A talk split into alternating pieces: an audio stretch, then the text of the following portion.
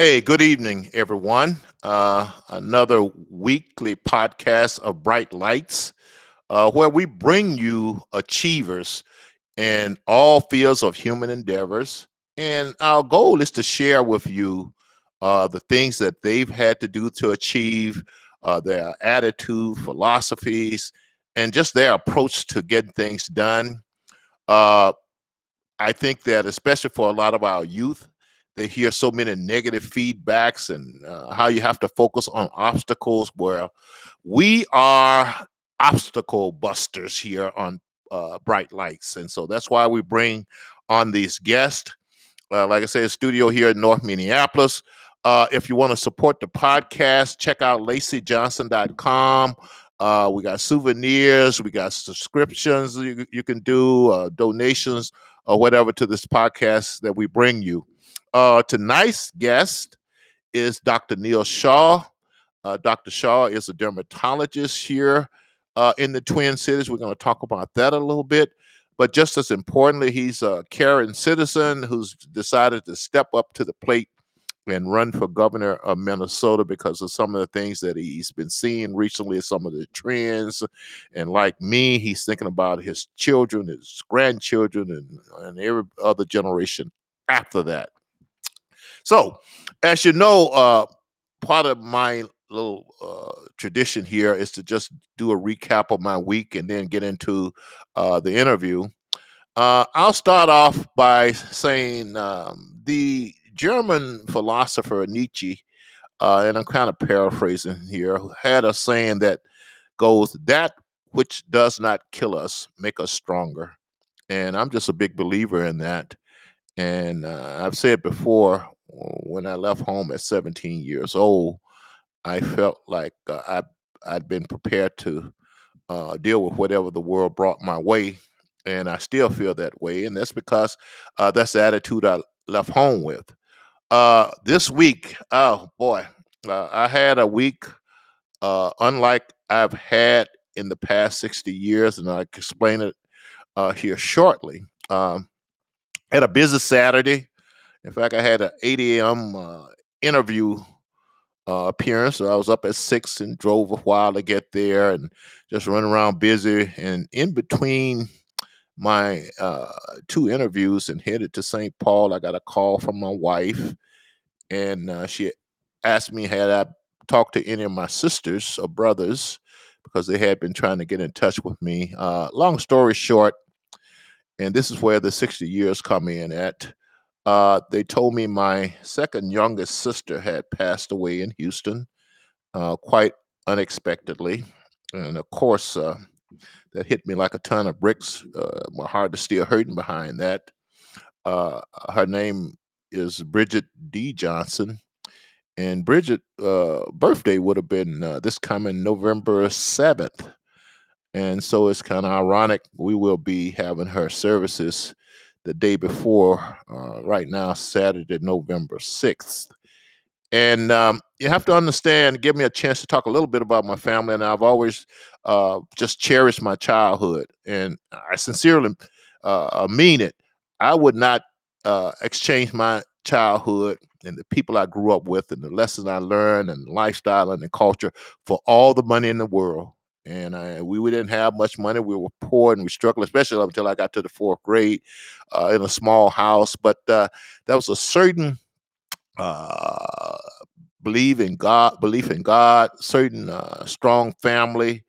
Uh, I tell people we had good food, good music. It was a good culture. And that's, to me, it's ninety-five percent of the joy in life. So I really am very appreciative of that. Uh, I thought about my sister Bridget and just the memories we had, uh, just talking sometime and laughing. I remember when she, she graduated from University of Minnesota, and while she was going to the U, I was also living here. And uh, every once in a while, my mom would uh, uh, have concerns about her and call me late at night, but have me go over to Cedar Square West at the time where a lot of college students live and check on her. And you have to understand, Uh, that's a lot that changes between generations and, and and backgrounds and cultures and things. But I'm from a culture where parents was just like, you you were more than happy to please them. You were happy for them to ask you to do something so you could do something to please them. And when my mom would call and ask me to do that, I was more than happy to go over there and check on them. And it just reminded me, too, of all the love and support and security and high expectations that my mom and dad uh, uh, led us with in the family. Uh, and it reminds me of the fact that a lot of the issues that we're seeing today uh, in various communities, especially these inner city communities, Uh, where they're trying all these fancy programs and, and nonprofits and things to try to uh, take the place of family. Look, these issues that we're looking at, even things like gun violence, uh, and I hope I'm wrong, but if we think we're going to solve this issue without rebuilding the families, we're greatly mistaken. We can throw all the money we want in the world, world at it. We can get all the fancy uh, uh, uh, child psychologists and violence experts out of the Ivy League colleges and things like that and come up with all these great ideas. It's not that complicated, people. Uh, children need to be loved. They need to feel secure. They need support, high expectations. They need families. And I'm going to go even further. They need two-parent families. And not that there's not exceptions out there uh, where it cannot be successful, but I had a, I told someone the other day, sometimes it's like if for those poker players out there, uh, drawing to an inside straight. But the bottom line, when I look back over, over my life, and we did uh, have challenges economically and everywhere else, uh, we were money poor, but life rich. I mean, we were rich people, and I just look back on it, and I thank God for that. Uh, one last thing before we bring on our guest here, uh, there have been a lot of people who have uh, contacted me in various ways and offered their condolences. And to all of you out there, I want to say thank you, and uh, we're going to march on and remember that which that does not kill us, make us stronger, and that's the attitude I'm going to take. So, having said that, and thank you for your patience. Let's bring on tonight's guest, uh, Doctor Neil uh, Shah. Uh, welcome to Bright Lights, uh, Neil. Thanks so much for having me on, Lacey. It's a pleasure to be here. Okay. So uh, as with most of my guests, I think I've had some previous uh, uh, personal conversation with them in communication. So I have talked to, met with uh, Doctor Shah, and we have had some great conversations. So I'd like to bring him on here. Uh, first of all, Doctor Shah, uh, tell us a little bit about your background, where you were born and raised. I know your family migrated here when you were young. Uh, from what I know and what I've from reading and talking to you, I know you brought that spirit of achievement to America. Uh, so why don't you tell us a little bit about your background, your childhood, and what spurred you to want to say, hey, I'm going to be a doctor and actually become a doctor? So I was born and raised in a suburb of Chicago, Elmhurst, to Indian immigrant parents who came here about fifty years ago. My folks didn't know each other before they got here. They came here to, to go to university and uh, to get a better life. In my dad's case, he was the first one over, and the expectation was to make enough money and do well to bring everyone else over. Um, so he arrived here with no support. His dad had taken his entire life savings to send my father here alone uh, across the ocean to a foreign and very cold land in Chicago. So he arrived without, you know, anything other than the scholarship he had to, to go to college. And the terms of that scholarship at the time where he had to maintain a four point oh G P A, but he also had permission under his student visa to work enough to pay his tuition and no more. So he had to work about twenty hours a week and then maintain a four point oh, which he did. Uh, my mom arrived a couple years later, and similar situation, although a couple of my mom's brothers had come over here before her. And so she had at least some support network, but those folks arrived again, um, poor, and had to earn everything from scratch. And they both worked extremely hard. Um, they certainly didn't look like anybody else. They didn't dress like anybody else. And uh, they just wanted their shot at the American dream. Obviously, they were talented, but they worked extremely hard doing jobs that no one else would do, just like immigrants nowadays. And they worked their way all the way up. Um, I was born when uh, they'd started a practice or a, a kind of a tax and accounting firm for physicians. And so that was the family business. And like uh, every other immigrant family business, if you're a child, you get roped into it. So lots of uh, sorting paperwork and helping out with uh, the business as it grew. But they were incredibly successful. They had three boys who were all very successful, and they lived um, what can only be described as the American dream. So that story is my background, but it's not unique. It's the story of, well, essentially everyone in this state came from somewhere else at some time, and their parents came here, and almost all of them were poor when they came here, and they worked their way up. So that's the American dream, and I believe very firmly in it. My family is just another piece of evidence that it's real, that it exists, and, uh, and that you can achieve things. And so I decided to become a doctor. I was good at science from an early age. I wanted to help people, typical doctor story. And so I maintained great grades in high school. Um, went to college on a full tuition scholarship. At that point, I actually had a spot in medical school. It was a kind of a combined program, and opted out of that to uh, apply to different medical schools, and ended up selecting the U. And it was kind of just by happenstance. I had a very close friend from high school who was getting his PhD here in computer science, and it was an excuse to visit him and have a few beers. So I applied up here and absolutely fell in love with the U when I got here. And I think it, you know, at that time, it was one of the premier clinical training programs in the country. Um, it generated amazing clinicians. And I, I, uh, I think it still does from the, the students that I've seen uh, rotate through my practice. So uh, finished in medical school here. Uh, let's see, finished in med school in, th- in seven, went down to Rochester and uh, trained at Mayo for four years, and then moved back up here and started my family and started my practice. Okay, well, a couple of little things you said there that I can't just let you skip over. Uh, and the first thing that caught my attention was, did you say that your father had to maintain a four point oh grade point average to keep his scholarship? Yeah, that's right. That's that's I, back. I've never heard of anything like that. You get deported for busting your visa back then. So that, wow. that was the term. It was, it was crazy, right? Yeah, I mean, that, but like, that's crazy. But it's doable, you know? And my mom told the same story. She had to work. I mean, there was no other support, you know, financially. It's not like they had a rich uncle. So right, right, right. With the jobs, my mom worked in a sweatshop. She worked injecting salt solution into pork at a processing plant. I mean, it was like crazy jobs that they would do just to make ends meet, just because they wanted to get through college and have a shot at it. And my mom at the time, I mean, this is like the early seventies, right? So my mom uh-huh. got an M B A and was climbing the corporate ladder. I mean, it, it, she was, you know, for that time, very progressive, you know, and, right, and right. a mover and shaker, and she wanted to get ahead, and she wanted to be the C E O of some company. And uh, yeah, it was, yeah. it was, it's just, it's just a great story. So, and I, I knowing your background, the fact that you're in politics and stuff, we know that uh, currently today, that's a large part of the population who thinks America is rotten and and we need to change it, and and capitalism and free enterprise doesn't work and it's unfair to everybody. Uh, what? Give me a perspective from, let's say, your parents' perspective. They want to come to America, but they don't have that image of America. What what was their Uh, uh, image of America that made them, and from what I understand, there's forty million people waiting to get into this country. Mm-hmm. What it is about this country that your parents saw, read, or heard that really made them and motivated them to think this is the place I can go to be the best I want to be?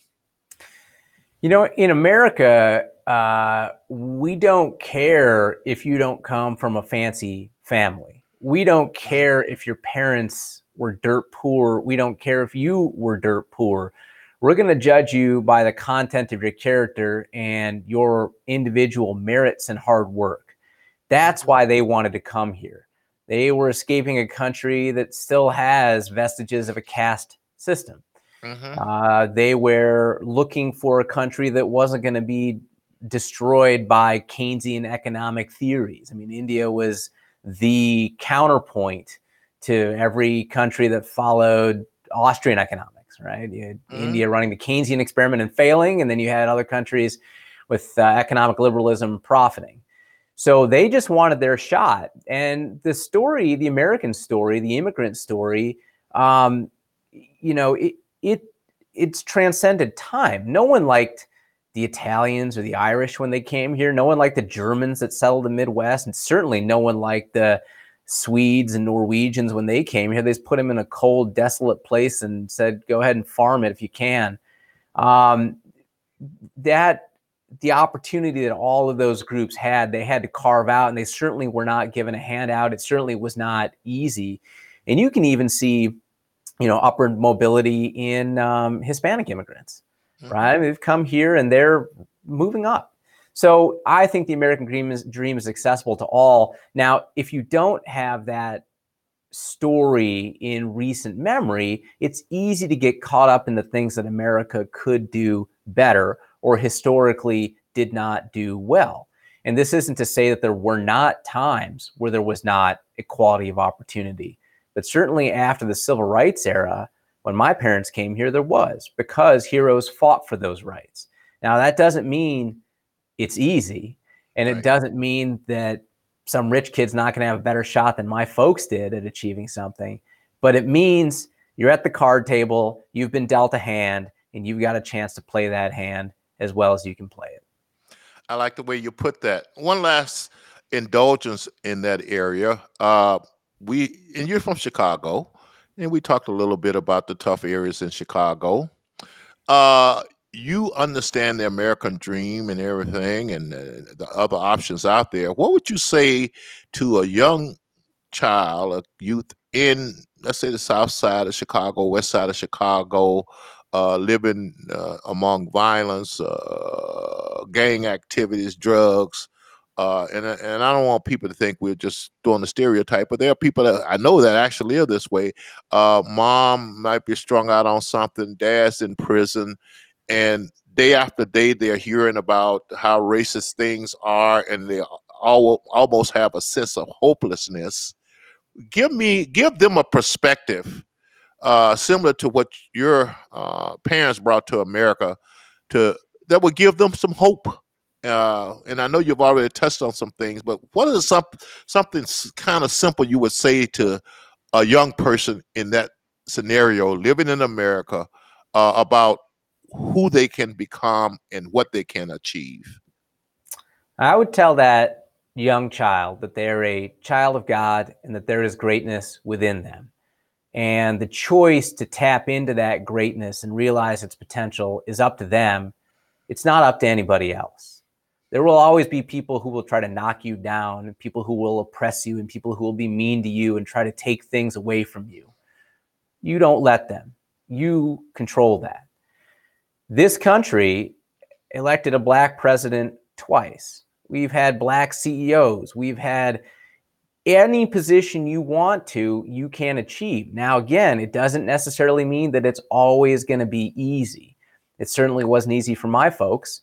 I had way more opportunity than they did, if we're going to look at it like that.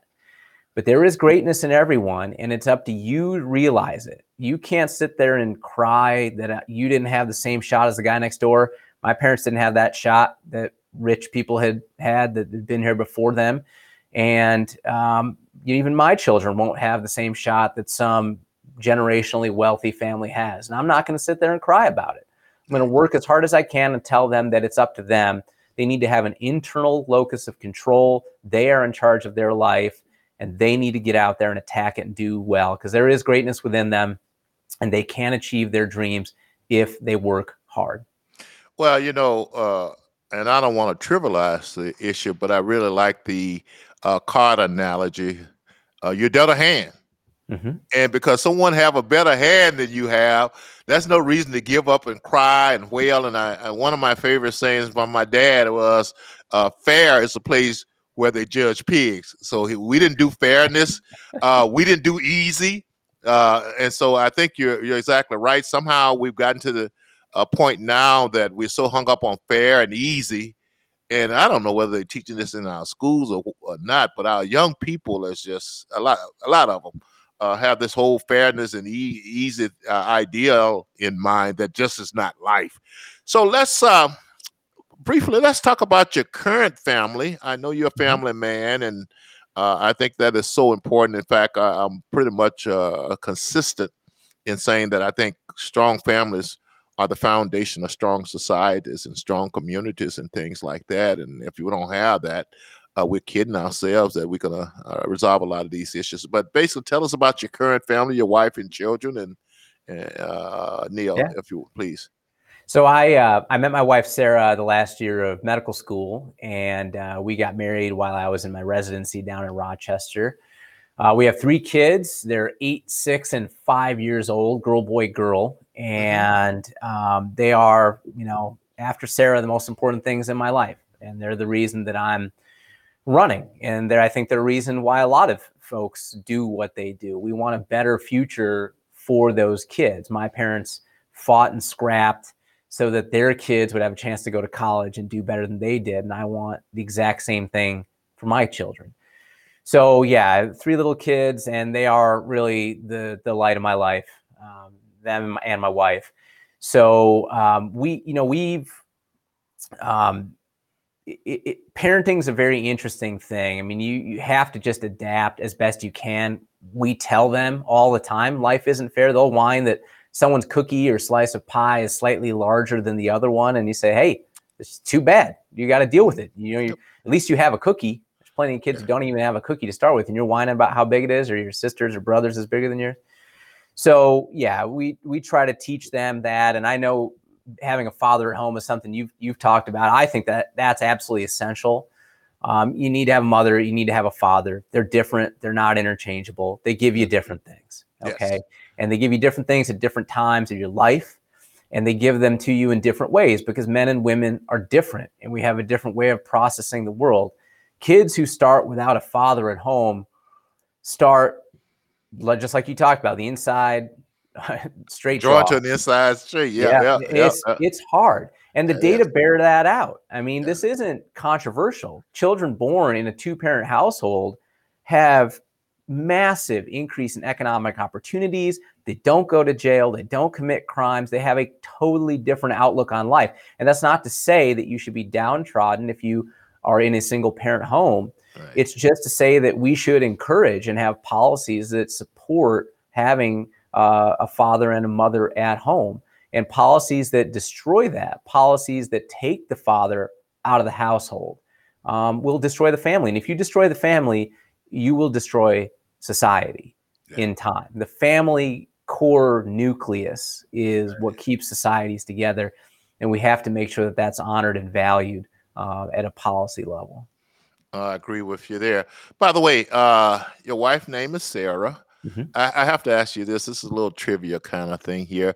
Does the song Sarah Smile have any special meaning to you and your wife? Or? Yeah, I, lo- I love that song. I love Hall and Oates. But it's a great, great song. Whenever it comes on, I turn it up, and then Sarah just looks at me like. Oh. Did you play that during, during your courtship at all?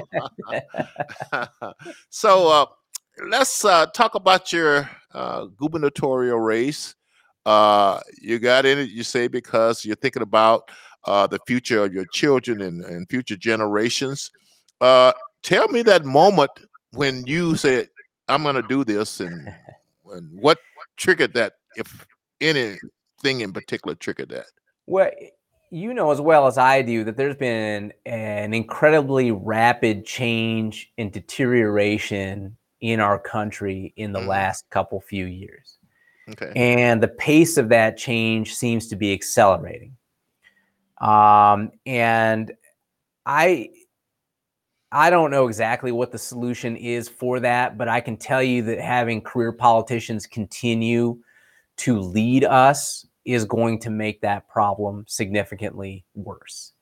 Um, I was incredibly upset with everything Tim Walz did during COVID, during the lockdowns. Um, and I said, we can't handle four more years of this. My my patients can't, my business can't, my kids can't, the state can't. So we need to run a credible candidate who's not a career politician, who's gonna beat him. And I looked at the field and I said, we're running the same folks we always run, and then we're gonna be shocked when we get the same result that we always seem to get, which is loss. And then Tim Walz have four more years of running the state into the ground. We don't have that luxury. We don't have that time. We're already starting to hemorrhage our tax base. We're starting to see companies pack up and leave our state, go to better run states around us.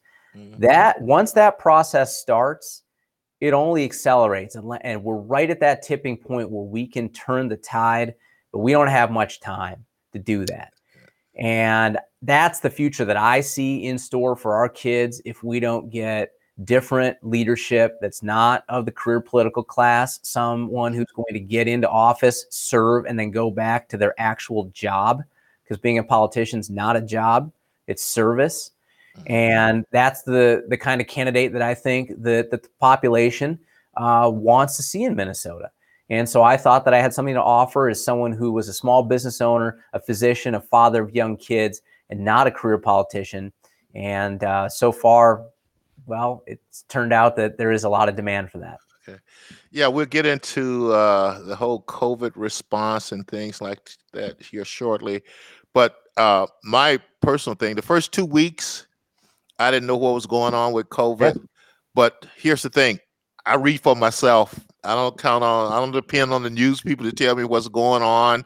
And as soon as I started reading for myself, I found out about all the studies that had been done, scientific studies, and all the things they had found out that was not reflective of, of what we were seeing on the uh, mainstream media. And so I just took a totally different approach to it also. Now, uh, let's Let's delve into it, because we're talking freedom. We know that there's a, a big controversy right now about the vaccine and, and and whether or not you have the freedom to decide not to get it. Uh, we have a situation where people are losing their job because they choose not to get it. Uh, we know that a lot of that is not consistent with the science. I was telling someone, um, because I read all kinds of newspaper all over the world. I was reading the Israeli newspaper, and I saw where uh, they you have to have either have a vaccine or you have to have recovered, which means that they respect the fact that you're naturally immune to it, and nature mm-hmm. has. Uh, but we don't seem to care about that or bring that up.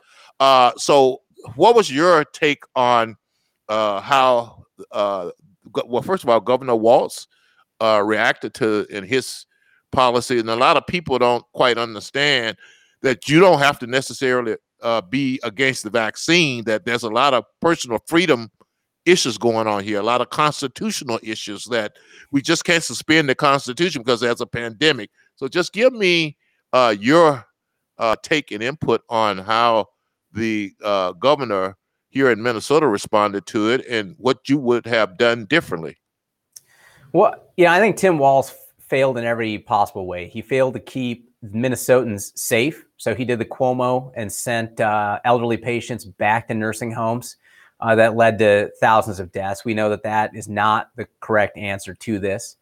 He then locked us all down, which is against, even at the time that he did it, against any reasonable amount of science on that. And over time, we've had uh, an incontrovertible amount of data come back and show us that states that locked down did no better or no worse. Actually, they tended to do worse than states that just stayed open as best they could.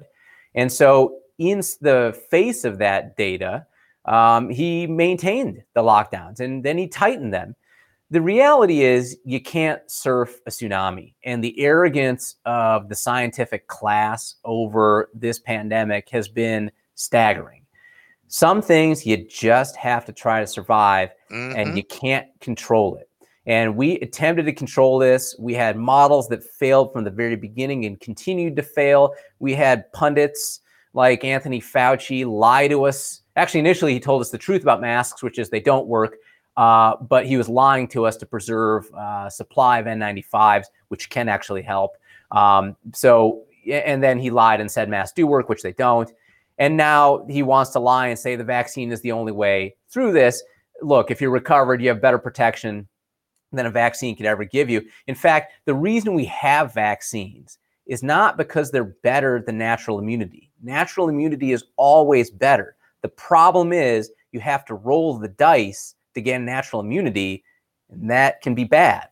So if you can find a way around it that has very little risk and gives you pretty good immunity, then that's great. So then you don't have to get the disease. So that's why we have vaccines. And, and we have, you know, the best vaccine we have is something called yellow fever, one shot, ninety-five plus percent effective. Um, and we have other good vaccines, you know, uh, measles, mumps, rubella, the typical childhood vaccines that people get. And they have extremely little risk. They've been vetted over a long period of time, so we know what the side effects are, and they have a significant net benefit. Uh, now, in this case, we're rushing through uh, approval, which I don't think is actually approval for a drug where you don't have the long-term side effects. They simply are just not known. And the approval was based on data for strains that no longer exist. Alpha, beta coronavirus uh, or SARS-CoV two was totally different than Delta or any of the newer strains. So the approval, you know, was for something that doesn't really exist, and the data on Delta is totally different. If you're vaccinated, you get Delta, you can spread it. Like, I was vaccinated. I just recovered from COVID a few weeks ago. I gave it to a bunch of people. So I got it most likely from someone who's vaccinated. I gave it to a bunch of folks who were vaccinated. The vaccine, if anything, protects you from death or hospitalization. That's the data at this point. And you can get that same level of protection. There was just a study today that was released uh, in the Wall Street Journal. A friend just sent it to me on a uh, very old antidepressant, uh, essentially reducing hospitalization and death. The, it was a clinical trial, randomized clinical trial, um, about the same as the vaccine. So, and we've had data on ivermectin for a long time. There's data on hydroxychloroquine. There's many other old drugs that um, have been used in other countries successfully that have a good evidence base for them. And that's not to say that the vaccines don't have their place in all of the tools that we have to combat this.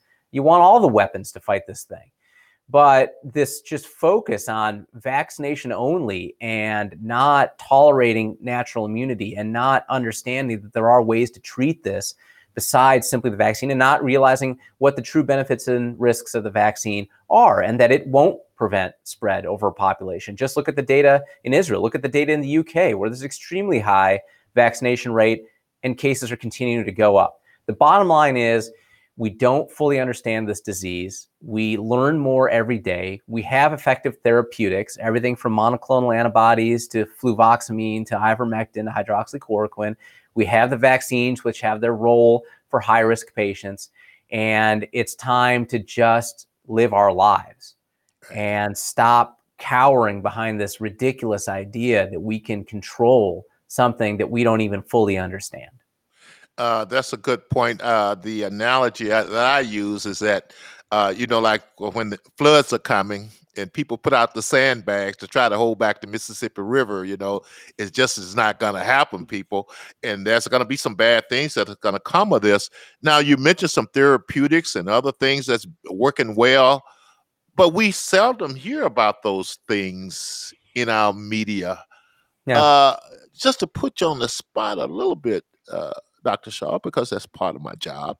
Uh, how do you explain the fact that they, a lot of this stuff that's going on elsewhere in the world and these studies and these therapeutics, that we hardly ever hear about them in our media? What's your explanation? I got my own, but I, I'm the host, so I can choose to keep mine to myself. You have to answer it, though. Well, um, I don't think that I don't think the legacy media is interested in the truth. I think they're interested in narrative. And I think that they view themselves as activists, and actual journalists, you know, the the the Barry Weisses of the world, the Glenn Greenwalds, the Matt Taibbis, have all left the legacy media establishments and are out on their own. There are journalists out there asking good questions, but they don't work for the Strib or the New York Times or even the Wall Street Journal, to be honest. They, the legacy media outlets are there to create rage. They're there to push a narrative, and they are certainly not there to inform their uh, readership of what the reality is in the world. And that's sad.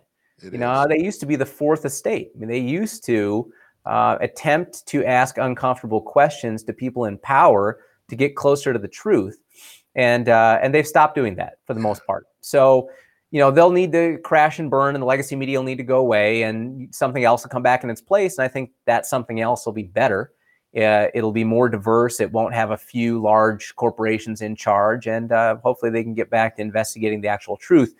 But the good news is that science is democratic, and uh, COVID has made a lot of citizen scientists who have learned how to read papers and understand statistics and go to the primary source to understand what the data actually is on COVID. And that's not to say that there aren't conspiracy theories out there. Uh, uh, five G does not cause COVID. But, you know, I, and I'm sure that'll make somebody mad out there, but sorry, that's reality. But the reality is that we do know a lot. It's just not reported. And that information right. is now out there for people to read about on their own and make educated decisions. And it makes me very happy to see people doing that yeah. more well, and more every day. A lot of time when I see the conflict between people, that's the people out there who's reading non-legacy media stuff. And that's that population. That's, that's where they're getting their information from. And uh, they are they they're the ones that's off on a tangent, I think, based on what I'm reading. But the the legacy media make you think other people are wrong. And I'm glad you used that term, legacy media. I'm glad you talked about journalism in the press because, and I think you used the term sad. I think they're pathetic myself. And I just, I, I watch, oh boy, it hurts me to watch and listen to the news sometimes. But I want to be prepared for other people are saying and what they're thinking. Uh, because uh, you'll probably find out as you're out there, it's just amazing the number of people just repeat what they hear or see mm-hmm. in legacy news. So well, th- that's enough of that. Uh, so we are where we are uh, with the COVID response. We have uh, businesses that's been destroyed, some of them forever. Uh, what would uh, Doctor Neil Shah as governor, and maybe I say, what would Governor Shah do uh, to uh, help us recover from some of the uh, business situations and, and that we really need to rebuild? How would you do that? Well, yeah, I, I, I obviously as a small business owner, I think that business is incredibly important. It's the engine of growth. It's the engine of stability in neighborhoods and communities. Um, People need to have good jobs that give them the opportunity to advance, that give them the opportunity to realize their dreams. And you need to have uh, people take risks and start those businesses. And you need to have an environment that encourages them to come in and do that. And when I look at the tax and regulatory environment in the state of Minnesota, I wouldn't start a business here unless there were some other extenuating circumstances to do that. I can look next door in the Dakotas.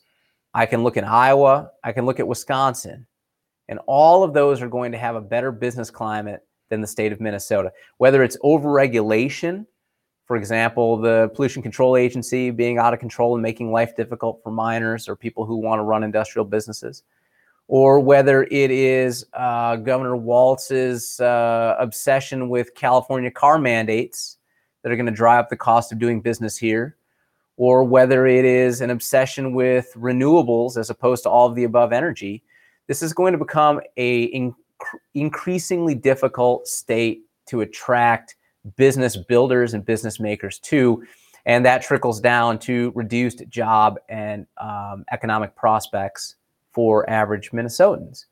So we need to take a serious look at how we reduce the size and scope of the regulatory state, how we encourage economic refugees from Chicago, for example, to relocate to Minnesota, and how we retain our best and brightest entrepreneurs in this state by eliminating our income tax, reforming our death tax, or eliminating that and reforming cap gains taxes. The taxes have to go down. We have to create a favorable regulatory environment. And then we need to go hard after bringing businesses up here that want to relocate from places like Chicago. Minnesota is unique compared to the states around us in that we have a much bigger industrial base. We have huge ag industries. We have mining. We have high-tech and low-tech manufacturing. We have the best healthcare in the world. We're a four hundred billion dollars economy that should be a half-trillion dollar economy in a decade if we choose to do so. But we can't continue to run the same playbook and expect um, our economic fortunes to improve. So I understand our current governor uh, used to be a teacher. So I'm assuming that he has some understanding of basic math and logic.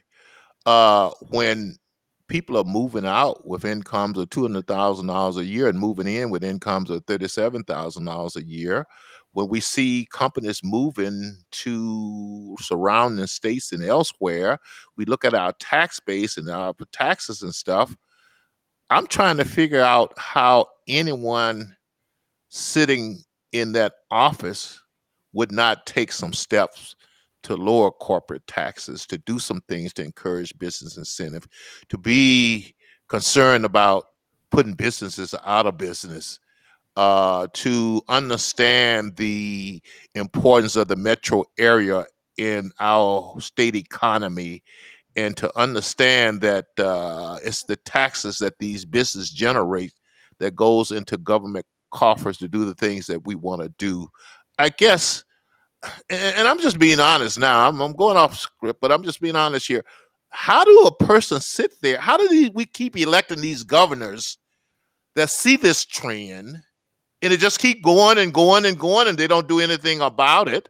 Uh, I, I just, even if you're a liberal, I don't understand those things. So do you understand why we're not doing anything about these particular issues? Because sooner or later, and the math said, it's going to catch up with us, or it already has. It's going to make it even worse. So do you, how do you, how do you explain, and you're new to politics too, I can't understand how they continuously let this trend exist. Do you have an explanation for it, uh, uh, uh, Neil? Because when the birds come home to roost, they'll be retired. They yeah, I guess that's true. They don't they don't care yeah, about yeah, Minnesota that's, twenty that's years true. From now, that, fifty or one hundred years from now. Yeah, they care true. About staying in yeah. power. Yeah. They care about gaining personal wealth and then perhaps moving on to K Street like uh, Tim Pawlenty did yeah. and becoming a lobbyist or who knows what.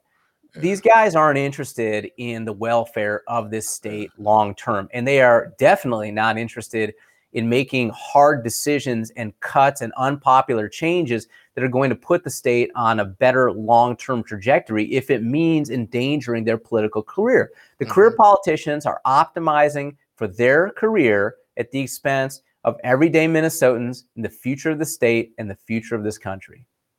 I think you can apply that to any political level, that uh, it's not about the future. But here's the thing. And until we voters start insisting that and we educate ourselves, and that becomes important, because what I understand, the politicians are giving us what we want, well, what we think we want. They're a mm-hmm. reflection of us.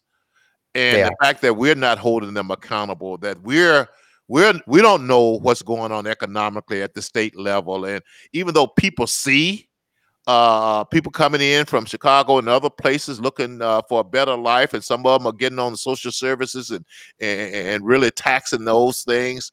Uh, it just, our voters don't seem to care, and I keep repeating, and this is this is the challenge, I think, for you and any politician who really want to uh, solve these issues. Uh, that and my son, I keep repeating, my son told me this: people care more about how you make them feel than mm-hmm. what you do for them. And we got a lot of people making people feel good, but you and I know that's going to be a price to pay down the road. And we're thinking about our children and our grandchildren. And so anyway, uh, let's keep fighting that fight uh, and try to never get in a situation where we've shut down businesses.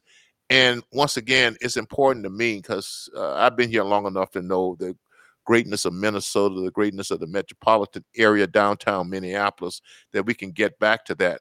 Uh, speaking of that, uh, you're dealing with basically, and according to how you look at it, at least two, maybe three different uh, demographic and geographical areas when you're running at the statewide level.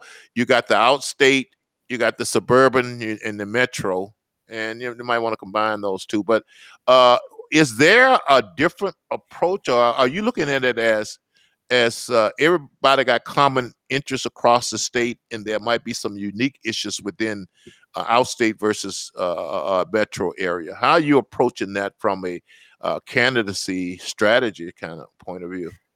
Yeah, it, clearly there's differences between different areas of the state. A lot of those are going to be economic and what businesses are there. So, you know, if mining produces a lot of jobs, well, then that's a big industry for you. And, um, you know, that is going to drive a lot of how you specifically message. But at the core, people want the same thing. They want the opportunity to be successful economically. Uh, people want low, lower taxes. They want the government out of their homes and businesses. They want the opportunity to flourish. They want education that actually works and teaches kids as opposed to just lining the pockets of the union. Um, they want to be safe at home and on their streets, no matter if they're in Hibbing or North Minneapolis. And that's basically it. There's more that pulls us together than separates us. The question is which set of uh, philosophical governance strategies is going to deliver wins in more of those areas. And we know that conservative values and ways of governing deliver more wealth, more prosperity, more security, more liberty, and more freedom. So that's the pitch. And, you know, I, I think there are there people within the metro area are frustrated. We've seen their children killed on their front steps. They're frustrated with schools that have completely failed and seem to have no ability to correct themselves. They want the economic opportunities that are being withheld from them. And folks in the metro are going to need to start voting different and looking at different solutions, because it's very clear that fifty years of Democrat rule have just run the cities further and further into the ground. And I actually think that there's a lot more in common between someone that's black in North Minneapolis and someone that's poor and white in Hibbing than there is between someone who lives in the metro and looks at someone who lives in Edina and is upper middle income. Right. Uh, so as far as the education is concerned, uh, and those of us who've been following the studies and things that's out there uh, that the legacy media doesn't cover, we kind of uh, have concluded that we our approach to that was all wrong. But I want you to tell me, when you look at the uh, approach to COVID and shutting down the schools and online learning and and all the things there, what was your reaction to it? And if you think so, uh, why wasn't it not consistent with the science and the studies that you're familiar with? Well, it's it's not even just what I'm familiar with. Europe never locked down their kids because they realized how ridiculous it was. Kids don't spread COVID. They don't die of COVID. They're, they need to be in school. And the more economically fraught their situation is, the more important it is that they stay in school, because once you fall a certain amount behind, you are not going to catch up, and we've completely changed the trajectory of your life. So kids never should have been pulled out. Never, ever. There was no science to support it. And they should have been pulled, they should have remained in. They should never have done the ridiculous test and trace method that they did after that. What they should have asked is simple screening questions. Are you symptomatic? If you're symptomatic, get tested as quickly as you can and come back, you know, an hour later. And if you're positive, then go home and quarantine until you recover. That's it. That's how it should have been handled. But instead, you had weak leaders like Tim Walz listening to the teachers' unions who did not. They, they, the teachers' unions wanted to get paid the same money and sit at home and not worry about teaching kids. That's what they wanted to do. And they were afraid, and they did not want to follow any type of science. And they still don't.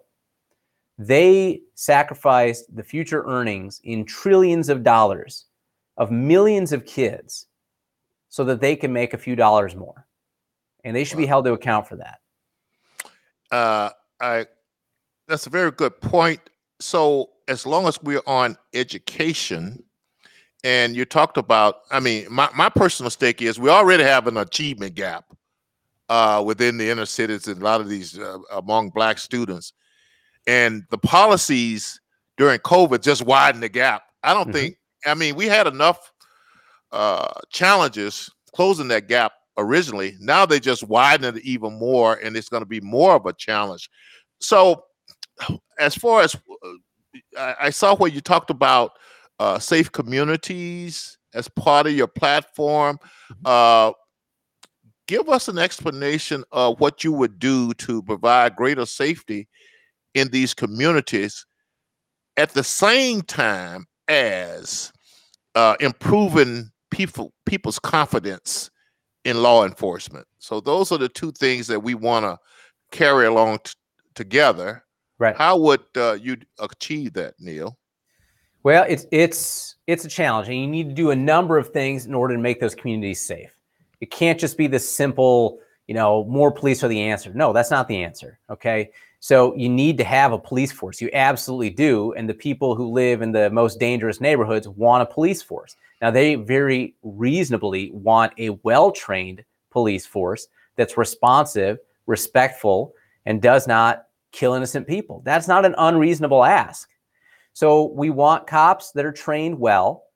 Now, what the police unions need to do is look at why and how bad cops hang around. And the blue wall of silence has to be addressed. And the contracts that allow for police that should not be cops, that uh, have no business doing that job, need to be taken out. They need to find another occupation. And we need to ensure that good, honest folks, who ninety-nine point nine percent of law enforcement are, are the ones who are in there. And we don't let the few bad apples that are in there ruin it for everybody else. But, you know, training needs to improve. I mean, you know, your average person who does an hour of jujitsu every week is doing more combatives training than anyone in law enforcement. And there's plenty of, I probably spend more time at the range doing tactical shooting drills than most police officers. Neither of those things is good. And you see the consequences of that. If you're pulling out a taser and killing somebody, and you, you're pulling out a firearm, killing somebody, you think it's a taser, that's a training problem. That's one hundred percent a training problem, and that needs to be addressed. And it's incredibly tragic because events like that destroy the relationship between the community and law enforcement. And law enforcement is absolutely essential. For those communities where law enforcement is pulling back, crime is even more out of control. This, it's easy to say defund the police when you live in Edina, and you have police there keeping you safe. Well, you need cops. They need to enforce the law, and the judges need to do their job too. I don't think enough time is spent really explaining how bad the judges are at their job. Judges need to keep criminals behind bars. This is why we have jail, okay? Not to prosecute people and harass them for minor offenses, but violent criminals, rapists, murderers, people who commit assault need to be locked up.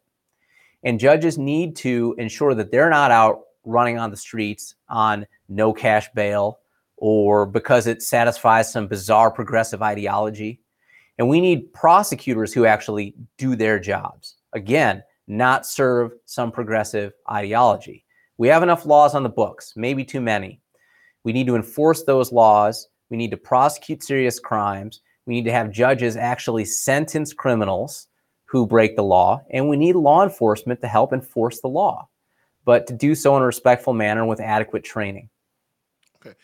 Where are you relative to school choice and uh, the importance of that uh, in the education of our children and our grandchildren? So it's clear that our schools are failing. We have reducing test scores. We have widening uh, educational opportunities or gaps. And so it's clear that what we're doing now, which is shoveling more money at the teachers' unions and a failing public school system, is not working. So what do you do if you don't like your choices in a market? You increase the number of market entrants. And the way you do that is putting dollars behind every student, having them follow the kid. So if your public school is failing, now you can leave. And you can go to a charter school, a private school, parochial school, or you can homeschool, like more and more families are doing, and have the financial support and resources to do that. Or you can start a micro school. We need kids to have uh, educational opportunities that fit their needs. This isn't a one-size-fits-all, cookie-cutter type deal. And our public school systems are increasingly failing our special needs kids. They're failing our gifted and talented kids. They're failing everybody across the board. And the way to make them improve is to put them financially at risk so that they have to serve the kids who go to those schools. And if they do a great job, they'll be rewarded by increasing enrollment. But if they go woke and do a poor job or don't train kids for the skills that are needed in the community, then they'll see their enrollment decline. Well, we here at Bright Lights uh, have been bringing on all the gubernatorial candidates, anybody out there who's running for governor of Minnesota uh, that we ha- that haven't been on, you're welcome to be on.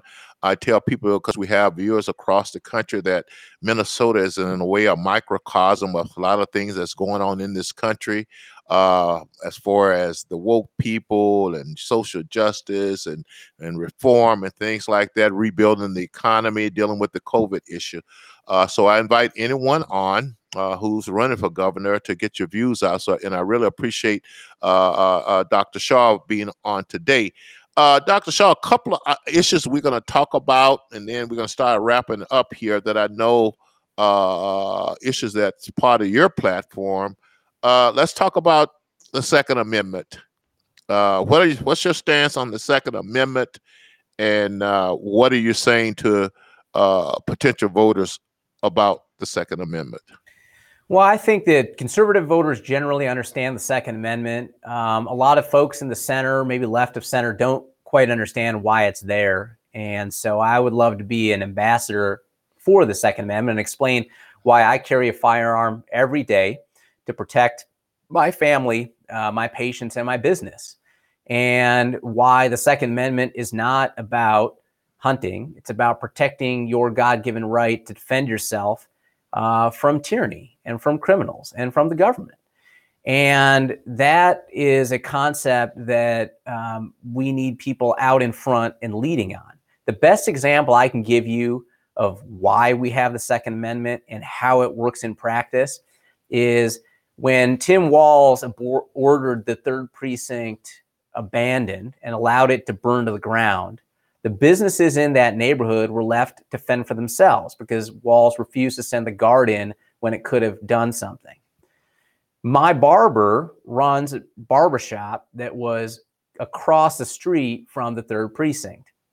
And he managed to keep his barbershop from burning down by standing armed guard with a friend day after day until Walz actually decided to act. No one got shot, but the barbershop did not burn down. And that is why we have the Second Amendment. And without that, you turn into Australia. So for everyone who says, oh, you know, I don't know if you could, Joe Biden saying you need F sixteens and whatever.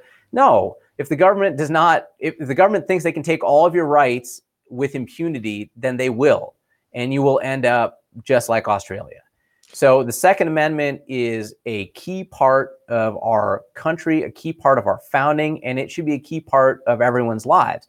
And when people talk about gun control or restricting the Second Amendment, they fail to understand that criminals are the ones who violate the law. And so no amount of laws are going to keep them from breaking the law. You know, murder is illegal, yet people continue to commit it. So all these restrictions, or quote unquote reasonable gun control, do is restrict the rights of honest, law-abiding Americans to defend themselves, their family, and um, and their economic interests. And wow. So I'm a big believer in the Second Amendment. I think that's a big difference between the gubernatorial candidates. You have people who co-authored universal background check legislation. You have people who don't understand the basic rules of gun safety. And then you have someone who carries every day um, and understands why we have the Second Amendment and why it's important to all communities, particularly communities of color, particularly communities that are being um, destroyed in the modern uh, leftist crime wave. Well, I, I tell people I where I grew up at, everybody had guns, at least three of them, and we didn't kill each other. Uh, one of the main reasons because we were Christian, we believe in the Ten Commandments, thou shalt not kill. Uh, but uh, I was talking to the head of the trustee at the church that we're going to have my sister's services at today uh, about uh, using the church, and I just we got on the uh, issue of hunting, and I just asked uh, him how many guns did he have. And he even surprised me. He said, about thirty. And once again, so the issue is not necessarily uh, uh, uh, uh, guns. And for those out there who think it's just a bunch of rednecks uh, riding around wanting guns with Confederate flags on their pickup truck, I suggest you go out to one of the gun shops and gun ranges here close to the metro area, and you'll be surprised who you see out there. I see a lot of women out there, a lot of black women out there, minority women, Latinos out there. And if you think about it, and I don't know what people be thinking, you want to uh, uh, defund the police, get rid of the police, and you don't expect for people to go buy guns to protect themselves because they can't rely on the police.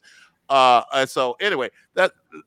Uh, one more, well, one more thing about the Second Amendment, and this is more of a rhetorical thing. Uh, I'm just as concerned about other amendments in the Bill of Rights, and it doesn't seem like other people are. The freedom of press and and uh, unwarranted search and seizures, mm-hmm. and and the presumption of innocence. And this is where I'm going. It just seemed like to me, especially within conservative circles, that they've elevated the Second Amendments to such high heights that they've almost forgotten about the other Bill of Rights.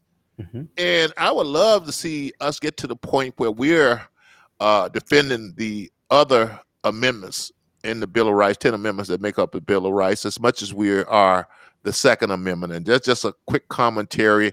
Uh, and, and really, when it comes to presumption of innocence, mm-hmm. right now, we, I mean, all they got to do is charge someone and everybody will assume they're guilty.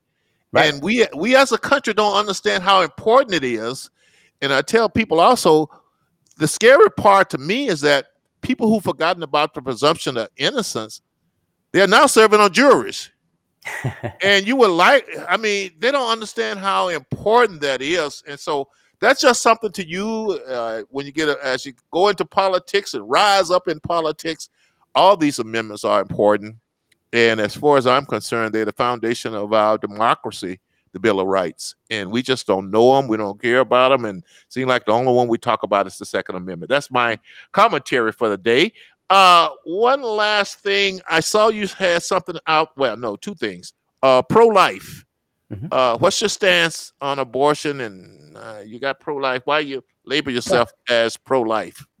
Yeah, so I, well, I'm pro-life from conception. Life begins at conception. That's a biological fact, not an opinion. And all life has intrinsic value and it must be defended. And so, you know, I think the youngest Minnesotans, the unborn Minnesotans, need that protection. And I do not think that the government should be funding the murder of unborn Minnesotans. We should okay. cherish all life from the moment it begins, which is at conception. Okay, and we'll talk some more. Probably have you on again. Uh, I, I'm a as a Christian, I tell people I'm against it. Also, uh, I got a little different approach to it. I think it's a heart and mind issue more so than it's a legal issue and a political issue. So we'll talk about that too. I see where uh, we won't have time to talk about energy and line three. Uh, maybe the second time around. I see where it's getting pretty close to wrapping up. So, uh, Doctor Shaw, Neil.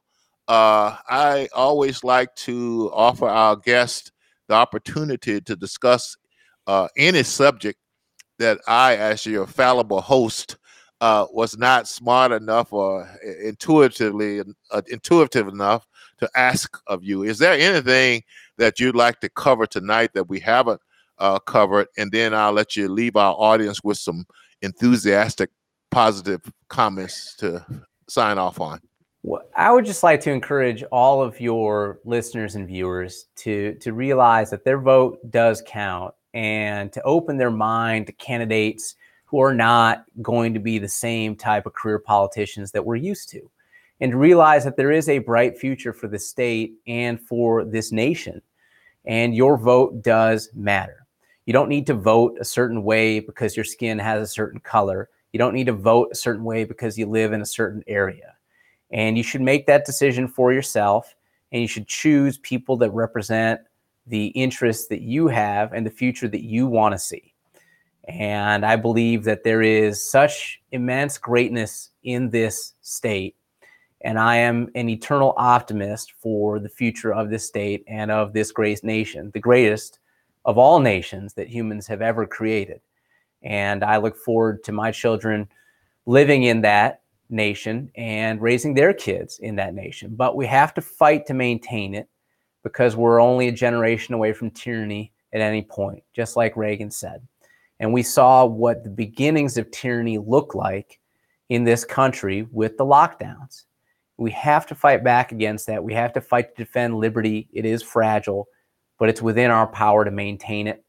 And um, we need to maintain America as the greatest country Uh, that's ever existed, and I'm confident that we can do that. Well, thank you, uh, Doctor Shaw, for being uh, the guest on Bright Lights tonight. Uh, I uh, salute you for your sacrifice and your service. I have some idea uh, of what that takes. And I say to my audience out there, uh, you know, we have to do our homework. Uh, I and I have an idea of how challenging it is to Uh, uh, undo uh, the information that the legacy media uh, gives us, because they tell us what they want us to hear, not necessarily what we need to hear. So I just encourage our audience, no matter how tough it is, is to go out when they mention a study, uh, go out and read the study for yourself. And if you just start there, uh, it will soon dawn on you that what they're telling you about the study isn't really exactly what the study says. And once you start down that process where you are putting in the work and reading for yourself, because look, we cannot keep this democracy without us working. We think it's easy to just go to work and we're tired and come home and kick up our feet and enjoy and just sit down and listen to the news. If we continue to do that, we're going to continue to lose this democracy, because we got some very smart people out there who's who's up to no good, and they know how to nip, manipulate opinions, and they know that a lack of knowledge allows them to manipulate opinions. And so I'm saying to you, whether you agree with someone or not, just go out and try to read stuff for yourself and not depend on anybody else to tell you what somebody said or to show you an edited video. Go out and watch the whole video yourself. And if we get into that habit, I think it'll change uh, who you think is being honest and truthful. I think it'll t- change your whole perspective on that. I know it did for me. And so I, I encourage our audience to be curious, go out and work hard and learn and know things. And once again, thank you, uh, Doctor Shah, for being on. We hope to have you on again. And good luck in your pursuit of uh, the uh, governorship to make this a better state.